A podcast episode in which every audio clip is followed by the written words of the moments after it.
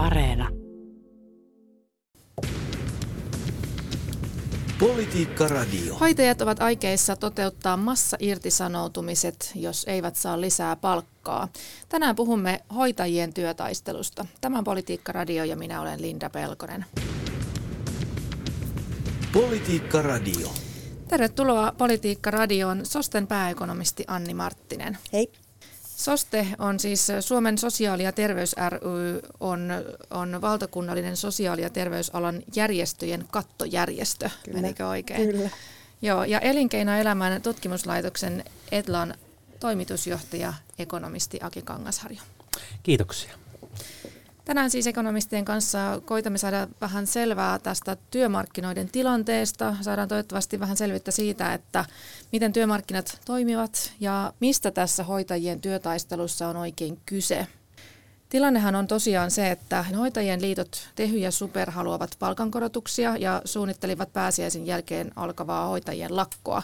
Sitten kuitenkin tuli sellainen käänne, että perhe- ja peruspalveluministeri Aki Lindeen alkoi valmistella potilasturvallisuuslakia, jolla työntekijät voitaisiin määrätä suojatyöhön. Hoitajien mukaan tämä potilasturvallisuuslaki olisi kuitenkin vienyt lakko-oikeuden. Ja hoitajat kuitenkin peru sitten tuon lakon, mutta suunnittelevat nyt joukko irtisanoutumisia. Kuinka poikkeuksellista olisi toteuttaa tämmöiset massa-irtisanomiset, anteeksi, massa-irtisanoutumiset, ei, ei siis heitä irtisanoutu, vaan itse irtisanoutuisivat sitten nämä hoitajat, niin, niin kuinka poikkeuksellista se on ja mitä se oikein merkitsisi, Anni Marttinen? Sehän on, on hyvin poikkeuksellista niin työmarkkina taisteluissa tai työmarkkinaneuvotteluissa, niin sitä pidetään semmoisena niin viimeisenä oljenkortena, että kyllä sitä niin kuin Suomessa pyritään aina työmarkkinaosapuolien kesken neuvottelemaan ja saamaan jonkinnäköinen sopu ja ratkaisu, mutta tässä tämä hoitajien toive ja pyyntö ja toive sille, että saadaan palkat nousemaan, niin on ollut niin kova ja siellä niin kuin Tehyn ja Superin puolelta ollaan valmiita kyllä niin kuin menemään ihan, ihan sinne päätyyn asti selkeästi nyt tällä kertaa, että se on ihan viimeisimpiä keinoja, mitä, mitä voidaan tehdä. Ja kyllähän se olisi ihan merkittävä, merkittävä niin kuin myöskin meidän hoitovarmuudelle, mutta myöskin sit jos katsotaan niin kuin hoitajien oikeutena myöskin käydä näitä taisteluja, niin kyllä mä näen, että siinä on ihan, ihan niin kuin perää lähteä se tekemään, mutta viimeksi on ollut 2007 hoitajilla oli, oli yhtä, yhtä kova tämmöinen neuvottelutilanne, että melkein tehtiin joukko irtisanoutumiset, mutta sitten saatiin viime hetkellä neuvottelu tai tätä sopimus tehtyä. Hmm. Hyvin poikkeuksellistahan se olisi, että kaiketi niin valtakunnan tasolla edellinen tämmöinen joukko irtisanoutuminen oli 50-luvulla. Ja tuota, sitten paikallisesti niitä on ollut sitten vähän useammin tässä ihan niin kuin 2000-luvullakin, mutta että jos tällainen laajamittainen valtakunnallinen irtisanoutuminen tulisi, niin se olisi kyllä todellakin poikkeuksellista. Niin, todellakin poikkeuksellista. Kuitenkin puhutaan aika massiivisista järjestöistä. Tehy, joka on siis sosiaali-, terveys- ja kasvatusalan ammattijärjestö, niin heillä on yli 160 000 jäsentä. Suuri ammattiryhmä tässä on siis sairaanhoitajat, josta muuten yli 90 prosenttia tehyläisistä on naisia. Niin tota, 160 000 jäsentä Superilla, joka on lähi- ja perushoitajaliitto, niin 90 000 jäsentä. Nämä molemmat kuuluu siis STTK, nämä liitot. Puhutaan aika myöskin dramaattisesta tilanteesta, kun tiedetään, että kuinka tärkeää työtä hoitajat tekee. Jos tulisi massa irtisanoutumiset tällaisessa tilanteessa, jossa jo valmiiksi on hoitajapula, niin aikamoinen tota, neuvotteluvaltti, vai miten arvioitte tätä keinoa?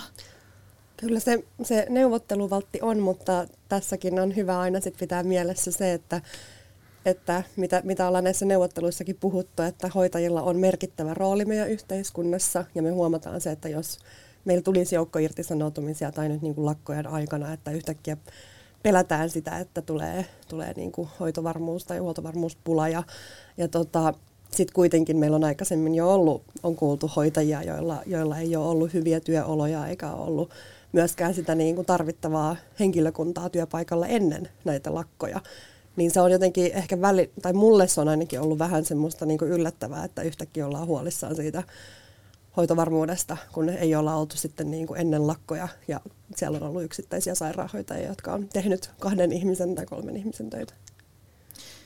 Niin, kyllähän tämä koronakriisi on korostanut sitä hoitajien työn tärkeyttä ja hoitajia on kaikissa juhlapuheissa kiitelty hy- hyvinkin paljon.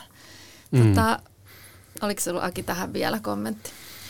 No tota, ei oikeastaan, että kyllähän tämä, tämä on, me ollaan kyllä nyt perimmäisten kysymysten äärellä tässä ja kun kyse on siitä, että millä tavalla voidaan niin näitä ää, tavallaan niin palkoista neuvotella ja minkälaisia keinoja siinä voidaan käyttää. Ja sitten kuitenkin on toisella puolella myös ihmisten terveydestä ja kyse on niin kuin elämästä ja kuolemasta myöskin.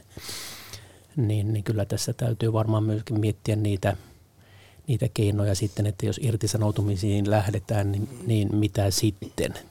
Miten se terveys ja elämä sitten turvataan? Hmm. Jos mennään näihin palkka-asioihin, niin ainakin tota, Tilastokeskuksen mukaan viime vuosikymmenellä hoitajien ansiotaso on kehittynyt keskimäärin heikommin kuin kunta-alalla tai yksityisellä sektorilla keskimäärin. Sairaanhoitajien keskimääräiset säännöllisen työajan ansiot kehittyivät viime vuosikymmenellä 12,5 prosenttia, kun kuntasektorilla ja yleisemmin ansiot kehittyivät yli 15 prosenttia ja yksityisellä sektorilla lähes 20 prosenttia. Nyt sitten hoitajien liitot Super ja Tehy ovat vaatineet, että näiden tavanomaisten sopimuskorotusten päälle palkat nousisivat vuosittain 3,6 prosenttia viiden vuoden ajan. Miten te arvioitte tätä lukua, tätä summaa? Onko tämä onko tämä tota, kohtuullinen pyyntö? Mitä se merkitsee tämmöinen 3,6 prosentin korotus viiden vuoden ajalta? Tässä nyt oli oikeastaan kaksi teemaa, mihin voisi vois tässä kohti tarttua. Se ensimmäinen on se, mitä on tapahtunut 2010-luvulla. Ne luvut varmaan pitää kutinsa ja pitääkin. Mutta jos, jos laajennetaan tätä perspektiiviä vähän kauemmaksi siihen kuuluisan Sari sairaanhoitajaan asti, niin ei ne olekaan ne sairaanhoitajien palkat tai kuntien palkat jääneet yksityistä sektorista, koska siinä kävi niin, että Sari sairaanhoitaja vuosina – sairaanhoitajien palkat nousi enemmän kuin muilla, ja sitten ne vaan ne muut otti kiinni 2010-luvulla sen Sari sairaanhoitajan korotuksen. Eli ne suhteelliset palkat eri toimin, eri ammateissa palautuivat sille tasolle, mitkä ne oli vuonna 2005, eli mm. ennen Sari-sairaanhoitajaa. Ja, niin. ja siksi, jos me katsotaan vain 2010-luvulla, me saadaan eri käsitys kuin jos me katsotaan pidemmällä aikavälillä. Hmm. Niin, tässä voi, voi niinku katsoa, katsoa monelta kannalta. Mä itse ehkä jos mennään sitten vielä pidemmälle taaksepäin, niin jos me puhutaan siitä niin kuin naisvaltaisten työalojen merkityksestä ja siitä arvostuksesta, että tavallaan minkä takia naisvaltaisilla aloilla edelleenkin niin kuin palkat on pienemmät ja meillä on ö, edelleenkin niin kuin pieni, pieni osa ö, tätä niin kuin sukupuoligäppiä eurossa on olemassa palkoissa, niin sekin niin kuin on lähtenyt sieltä sotien jälkeen, kun yhtäkkiä ollaan tarvittu naisia – työelämään. Ja, ja sitten on niin tämä kuuluisa Paasikiven, pääministeri Paasikiven kommentti, kun hän sanoi, että onko 30 markkaa naisille kuitenkin liikaa. Tämä oli siis niin kuin neljä euroa. Että on oikeasti käyty keskustelua siitä, että onko naisen työ samanarvoista kuin miesten. Ja tämä on niin kuin muutamia vuosikymmeniä sitten. Ja se, sitä on niin kuin sit tästä niin kuin vuosikymmenten jälkeen sitä palkkaeroa, joka on siis päätetty pitää, niin sitä on karsittu. Ja sitten meillä on ollut sama palkkaisuusohjelma ja ollaan päästy niin kuin lähemmäs sitä tasa-arvoa, mutta siellä on edelleenkin ihan niin kuin päätösperäisiä toimia siitä, että naisten työ ei olisi samanarvoista. Joo, multa tämä, tämä on, se, tämä on just se pointti, että ja. ei se mitä on tapahtunut 2010-luvulla, mm. vaan mitä, mikä on se meidän perintö Juuri. paljon pidemmältä ajalta historiaa ja, ja mitä sille pitäisi tehdä. No niin, no jos historiaa halutaan mennä, niin mennään siihen sitten saman tien. Palataan näihin myöhemmin, näihin tarkkoihin nykypäivän tota, palkkavaatimuksiin, mutta siis Suomessahan on voimakkaasti segregoituneet, eriytyneet työmarkkinat ja meille on muotoutunut tämmöinen naisenemmistöinen, matalapalkkainen julkinen sektori. Ja, ja historiassa kuitenkin on ollut niin, että, että naisia on palkattu eri tehtäviin kuin miehiä ja on ollut ihan ok maksaa jopa samasta tehtävästä. Jopa testeissä on ollut mm. niin, että naisille maksetaan samasta tehtävästä eri palkkaa kuin miehelle. Ja tämä on ollut siis ihan normaalia elämää Suomessa. Siis vuonna 1945 päätettiin palkkasääntelystä, jonka mukaan naisille ja miehille maksettaisiin eri palkkaa saman vaatimustason tehtävästä. Se oikein niin kuin sementoitiin. Mm. Ja tota, 60-luvulla oli naisille ja miehille ihan ihan tosiaan omat palkkataulukot ja tämä oli ihan normaalia siihen asti, kunnes muutos tuli oikeastaan 62, kun Suomi ratifioi kansainvälisen työjärjestö ILON samanpalkkaisuussopimuksen ja sukupuolen mukaisesta palkkaamisesta tuli laitonta. Maailma on muuttunut aika paljon sen jälkeen, mutta, mutta tota, hoitajat edelleenkin on palkkakuopassa selvästi. Ja, ja tavallaan tämä, tämä tota, voitaisiin oikeastaan puhua siitä, että miksi tämä meidän maailma nyt näyttää tältä. Miksi Suomessa on näin, että hoitajilla on matalammat palkat kuin jollain toisilla aloilla, esimerkiksi insinööreillä? Mm. Tässähän, jos ottaa vähän tutkimusta tähän mukaan, niin ja tästä historiasta ottaa vähän vauhtia, että meillä oli ennen niin kuin ihan naisille eri palkka kuin miehille, niin nythän se on sillä tavalla poistunut, että jos me katsotaan miehiä ja naisia, otetaan nämä tota, kaikki muut asiat kontrolloidaan pois siitä, niin kuin esimerkiksi, että onko, minkälainen on koulutus tai työkokemus ja näin, niin sinne jää semmoista edelleen selittämätöntä palkkaeroa kolmisen prosenttia, viitisen prosenttia. Eli siinäkin mielessä sen ihan pikkuinen mies-nais tuota, ero sinne on jäänyt jäljelle. Mutta se ilman muuta se ison juttu on se, että meillä on nämä miehet, miesalat ja naisalat. Ja munkin mielestä että se, ehkä se suurin pointti tässä keskustelussa on se, että jos me katsotaan ammattikorkeakoulusta valmistunutta sairaanhoitajaa ja ammattikorkeakoulusta valmistunutta insinööriä ja ne molemmat kunnalla töissä, hmm. niin miksi kunta arvostaa sitä insinöörin kahdeksaa tuntia keskellä päivää kahdeksasta neljään enemmän kuin sairaanhoitajan kahdeksaa tuntia samana aikana vuorokaudesta, niin tämä, tämä on se kysymys. Niin. Mun mielestä toi oli hyvä, hyvä miten Aki, Aki tämän kiteytti, että et, et siinä on varmastikin jonkinnäköistä historiallista perää, että me ollaan vielä muutama kymmen vuotta sitten ajatellut, että naisten työ ei ole saman arvosta kuin miehen. Ja voiko tässä olla joku semmoinen niin kulttuurillinen ajatus, että insinöörin työ on sitä niin kuin, voi olla niin kuin vievää ja se generoi rahaa ja hoitajan työ on sitten semmoista niin kuin pehmeämpää työtä. Ja siinä on ollut joku semmoinen kulttuurinen ajatus mun mielestä Suomessakin, että hoitajat tekee sitä sydämellä ja eihän nyt ei kukaan voi mennä lakkoon eikä kukaan voi nyt joukko irtisanoutua, koska sehän niin kuin olisi yhteiskunnalliselle, yhteiskunnallisella tasolla todella iso isku Suomen huoltovarmuudelle ja terveyden, terveysjärjestelmälle niin se, että siinä samaan aikaan myöskin vähän niin kuin syyllistetään niitä hoitajia niin kuin olematta kykeneviä menemään niihin joukkotaisteluihin ja vaatimaan sitä samaa, mitä insinöörit.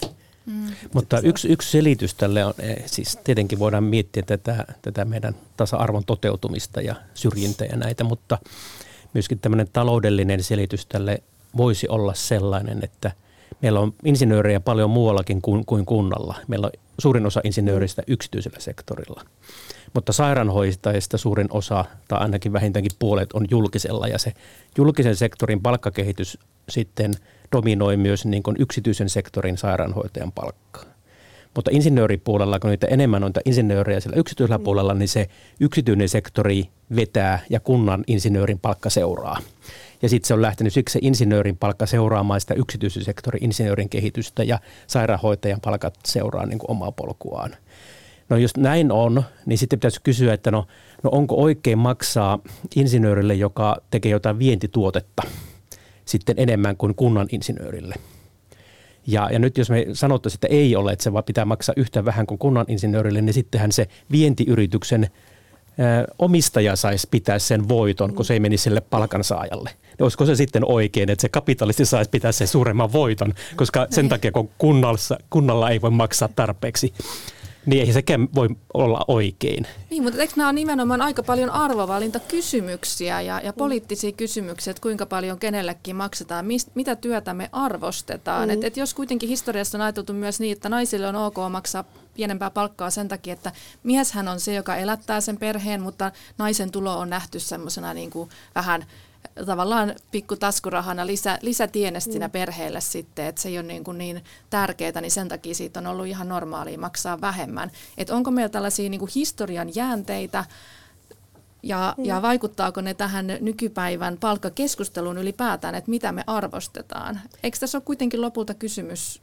arvovalinnoista? Mun mielestä, mun mielestä siinä on ja ihan varmasti vaikuttaa. Niin kun, kyllä me tiedetään, että, että niin tämmöinen kulttuurillinen ja ajatusmaailman muutos, niin kyllä se kestää varmaan enemmän kuin sata vuotta. Tämmöinen niin ihan, että näähän tulee myöskin geeneissä tai tavallaan semmoinen niin historian ja, ja tota opittu, opittu niin tieto tulee sieltä, sieltä niin historiasta ja, ja meidän työstä. Mutta mä sanoisin just nimenomaan, että tämä on poliittinen ja arvovalinta, että siinä on mun mielestä hyvä, hyvä paikka miettiä sit sitä, että mikä on se tulevaisuuden kuva sit Suomen terveydenhuoltojärjestelmästä, mikä me halutaan nähdä sit siinä vaiheessa, kun meillä hoitajat lähtee jonnekin muualle. Meillä on hoitajia palannut loppuun, on uupuneita, ei ole enää niin kuin työmotivaatiota.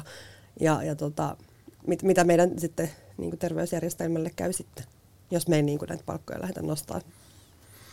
Ja sitten yksi tekijä tässä on vieläkin se, että ei, ei suoranaisesti ehkä se, että naisia ei arvosteta, vaan ehkä se, että mitä poliitikot ajattelevat, että minkälaisen hyvinvointiyhteiskunnan ne rakentaa. Mm. Ja nythän tässä on ollut johtavana ajatuksena poliitikoilla nyt jo pitkään se, että lisää tehtäviä kunnille. Meidän täytyy huolehtia tästä, meidän täytyy huolehtia tosta ja lisää tehtäviä, eikä olla huolehdittu niiden rahoituksesta samalla. Ja nyt mitä enemmän me työnnetään kuntiin lisää tehtäviä, niin sitä vähemmän jää rahaa jokaiselle yksittäiselle tehtävälle siellä kunnassa. Mm. Niin nyt se on yksi arvovalinta nyt poliittisella päättäjällä, että on lähdetty tälle tehtävien kasvattamistielle eikä lähdetty sille, että huolehdittaisiin edes siitä, joka jo on siellä kunnassa töissä ja, ja niiden olosuhteista. Tilastothan osoittaa, viimeisimmät tilastot taitaa olla ää, ää, tuota, vuodelta 2018, kuinka – kuinka julkisella sektorilla työ on kuormittavampaa palkansaajien tuntemuksen mukaan kuin työ yksityisellä sektorilla ja työtyytyväisyys on kunnissa heikompaa kuin yksityisellä sektorilla. Että, että se, se on myös tällainen, niin kuin, joka ehkä näistä hurjista tehtävämääristä kumpuaa semmoinen huo, se johtaminen puuroutuu, kun koko ajan tulee lisää tehtäviä, uusia tehtäviä, niitä vanhoja ei pysty kunnolla tekemään, niin se kuormittaa henkisesti näitä kun, kunnalla olevia, joka heikentää myös työtyytyväisyytyytyväisyyttä. Että, että kyllä tässä pitäisi tätä kokonaisuutta miettiä aina kun uutta, uutta lakia säädetään. Politiikka Radio. Tänään keskustelemme hoitajien työtaistelusta. Hoitajat vaativat palkkaa lisää 3,6 prosenttia viiden vuoden ajan. Mitä tämä merkitsee? Tuleeko massa irtisanoutumiset vai ei? Täällä studiossa asiasta keskustelemassa Sosten pääekonomisti Anni Marttinen ja Etlan toimitusjohtaja, ekonomisti Aki Kangasharju ja minä olen Linda Pelkonen. Tota, tässä jo vähän sivuttiinkin sitä, että mitä eri tehtävistä maksetaan ja millä perusteella. Aika paljon on myös nyt puhuttu siitä, että, että sit jos hoitajille maksetaan nämä pyydetyt palkankorotukset, niin sitten pitäisi kaikille muillekin kunta-alalla maksaa enemmän. Onko tämä näin? Onko tämä tämmöinen automaatti, että jos hoitajien pyyntöön nyt suostuttaisiin, niin sitten se olisi pakko maksaa sitten se sama korotus kaikille muillekin? No, tuossa alkuun jo käsiteltiin sitä, että, että me, me pystytään vertaamaan sitä, että miesvaltaisilla kunta-aloilla palkat on suuremmat kuin sitten naisvaltaisilla kunta-aloilla. Ja mä sanoisin, että tämä on ehkä se, että lähdetään vertaa sitä, että me saataisiin niin naisvaltaiset ja miesvaltaiset alat siellä sama, samassa tai niin kuin kunnalla, kuntasektorilla saman suuruisiksi. Ja se, että jos meillä on kehittynyt, naispalkat on kehittynyt ää, tai kasvaneet vähemmän kuin sitten muut kunta-alan tai yksityisen sektorin palkat, niin, niin muistetaan, muistetaan tämä ja muistetaan myös se historian kehitys siitä, että tässä on niin kuin isompi mun mielestä kysymys kuin pelkästään pelkästään se palkka, mutta tässä on myöskin niin kuin tasa-arvotaistelu ja niin kuin, niin kuin tota, työhyvinvointi ja terveydenhuollon ylläpitokysymykset nyt käsillä. Mm, kyllä.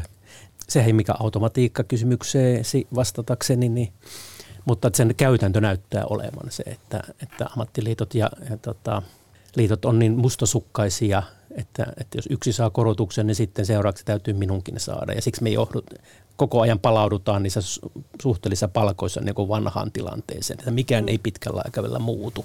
Että meidän pitäisi jotenkin pystyä murtamaan tämä peli ja, ja, tota, ja ehkä sinne, jos jos, joka näyttää olevan hirveän vaikeaa, mm. mutta että se voisi olla teoreettisesti ehkä vähän helpompaa sillä kuntasektorin sisällä mm. tehdä kuin koko palkansaajakentässä, että, että ne kunta-alan opettajat ja kunta-alan sairaanhoitajat, tässä on varmaan se jossain, josta nyt sitten keskustellaan, että jos annetaan sairaanhoitajalle palkankorotus, niin pitääkö antaa opettajille, jotka voidaan myös väittää, että ne on palkkakuomassa. Mm. Niin, no mutta siis, eli voidaanko, me oikeastaan syyttää muita aloja ja muiden alojen vahvoja ammattiliittoja siitä, että hoitajilla on matalat palkat. Tavallaan palatakseni myös siihen, mitä Aki sanoi aika tuossa alkupuolella lähetystä, että sittenhän muutkin on vaatinut, että kun sairaanhoitajat sai pientä korotusta, niin sitten kaikki muutkin vaatii ja sitten yhtäkkiä taas niin kuin sairaanhoitajat näyttääkin olevan palkkakuopassa, että että tota... Hmm. Sitähän se edellyttäisi, että toiset olisivat solidaarisia nyt sairaanhoitajille, niin. eivätkä vaatisi. Mutta että niin. se voi olla aika mahdoton tehtävä koko palkansaajakentässä, mutta että ehkä kunta-alan sisällä siinä voi, niin. en tiedä.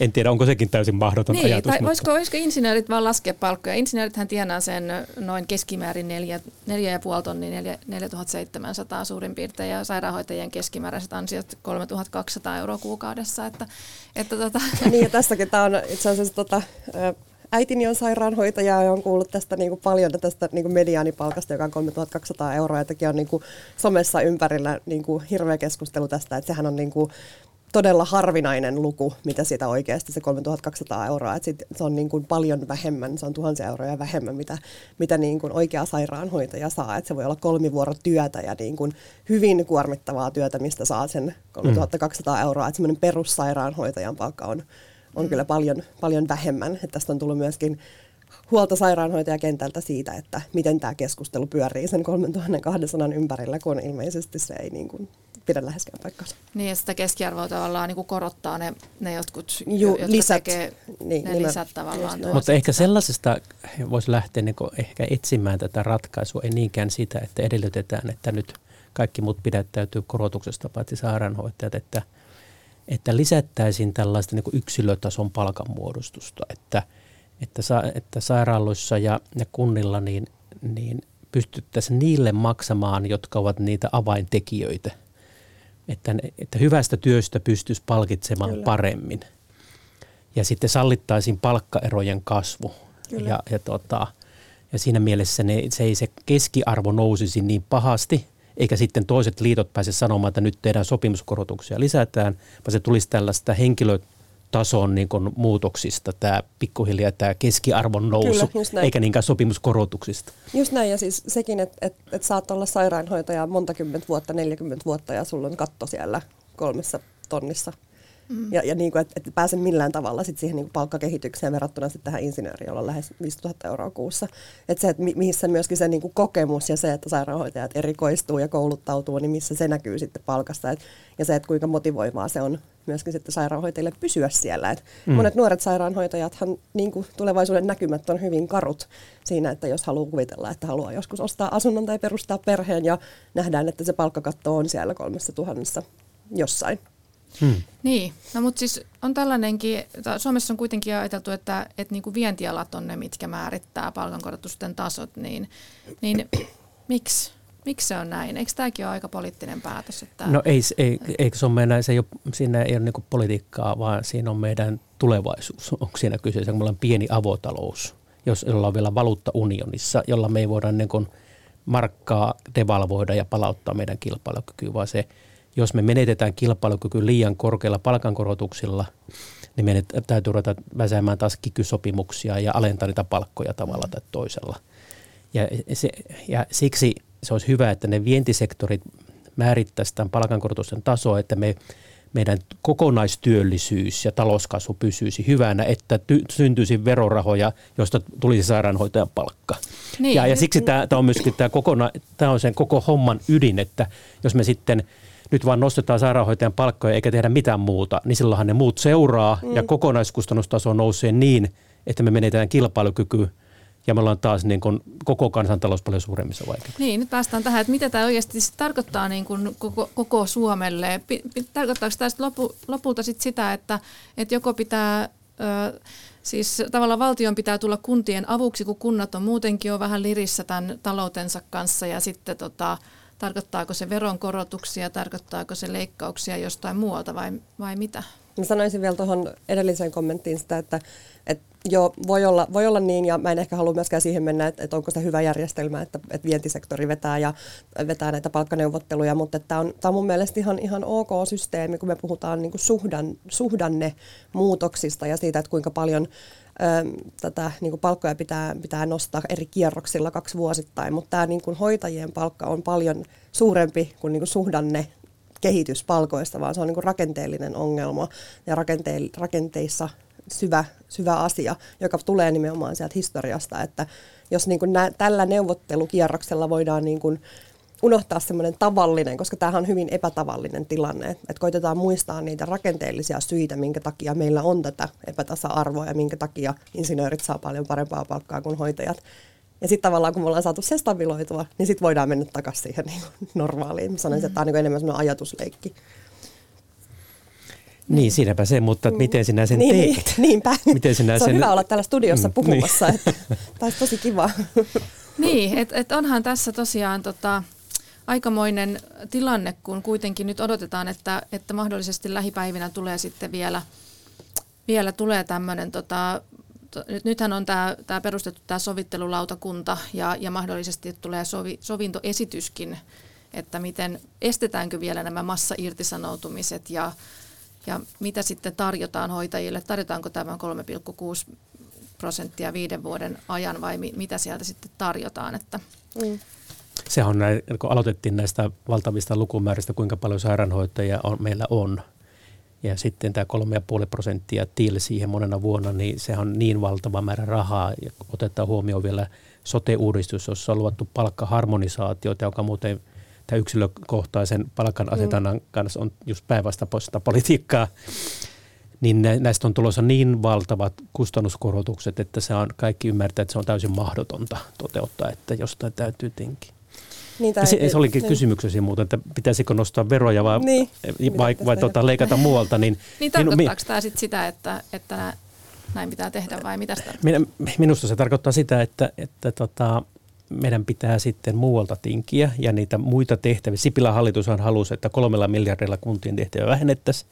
No eivät, eivät vähentäneet yhtään ja sen jälkeen niitä on vaan lisätty. Eli meidän pitäisi päästä niin kuin kuntien tehtävien vähentämismoodiin takaisin.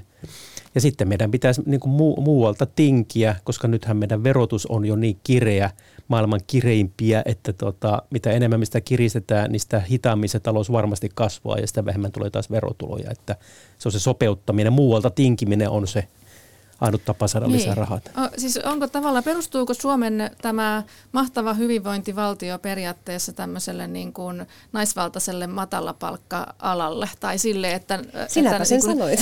hoitajat suostuvat tekemään aika matalalla palkalla sitä työtä meidän hyvinvointivaltiomme eteen?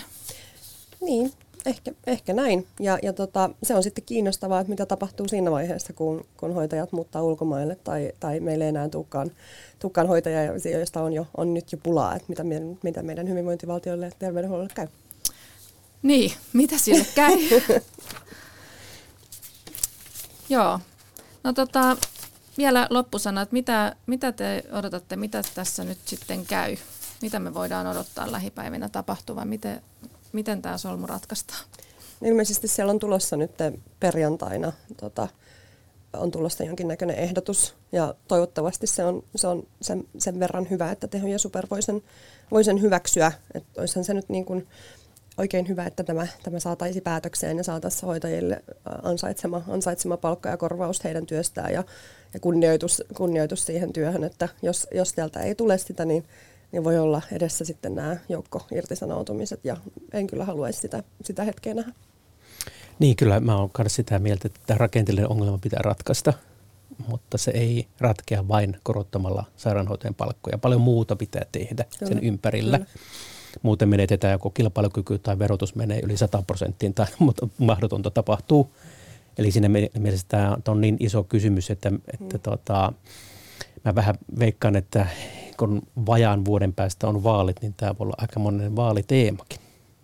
Kiitos oikein paljon tästä keskustelusta. Sosten pääekonomisti Anni Marttinen ja Etlan toimitusjohtaja ekonomisti Aki Kangasharju. Kiitos. Politiikka Radio.